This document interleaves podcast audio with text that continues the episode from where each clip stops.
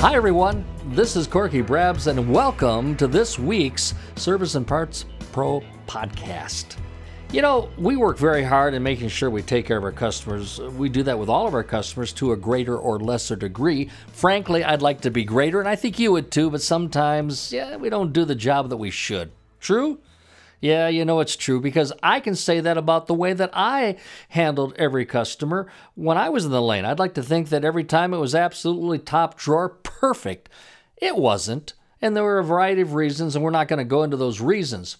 What I want to talk about this week, however, is the fact that we need to share with our customers what needs to be done to maintain their vehicle, their vehicle's value and safety. That's so, so important. And sometimes we do that, we put a price to it, and the customer objects. Now, let's remember that customers object to having work done for only one of two reasons. One, it's either they don't have the time, or two, they don't have the money. And I'm going to suggest to you that more times than not, it's that, well, they have the time, they just don't have the money.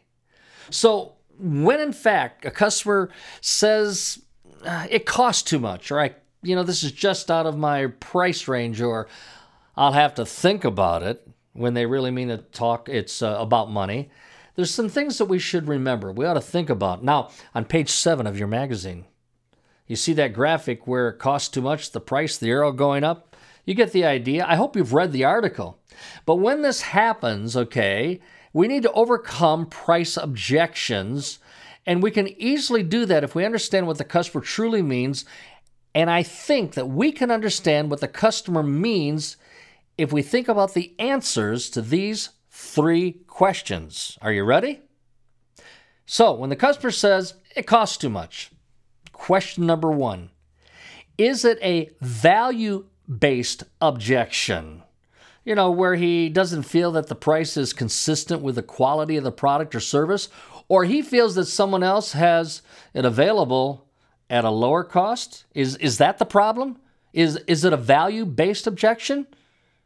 Number two, is it an affordability based objection? You know, what I'm talking about here is where he simply does not have the money to pay for the repair. And if he doesn't, what do you do?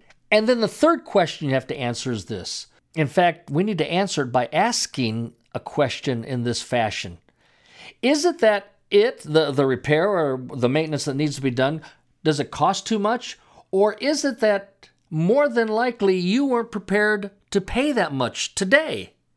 You see, in that case, it may be that it not cost too much in their mind, they just simply don't have the money today to pay you. Regardless, those three questions and the answers to those three questions will guide your next response. But without knowing the answers to those three questions, you really don't know what road to take after that.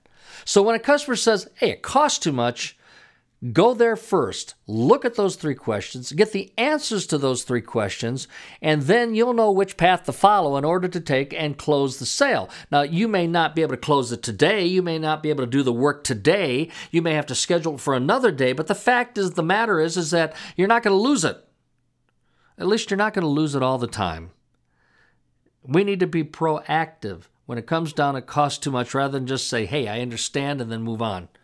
We need to get down to the root cause because we're not asking the customer to spend money on something that they don't need, right? Because our jobs as professional consultants is to, in fact, share with the owner what needs to be done to maintain the vehicle's value and safety. That's what it's about. We got to close that sale. All right, well, that's this week.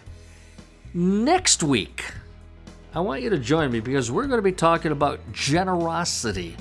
And I think this is such a huge, huge part of what we are all about. In fact, who we are as service and parts consultants. So until then, this is Corky Brabs.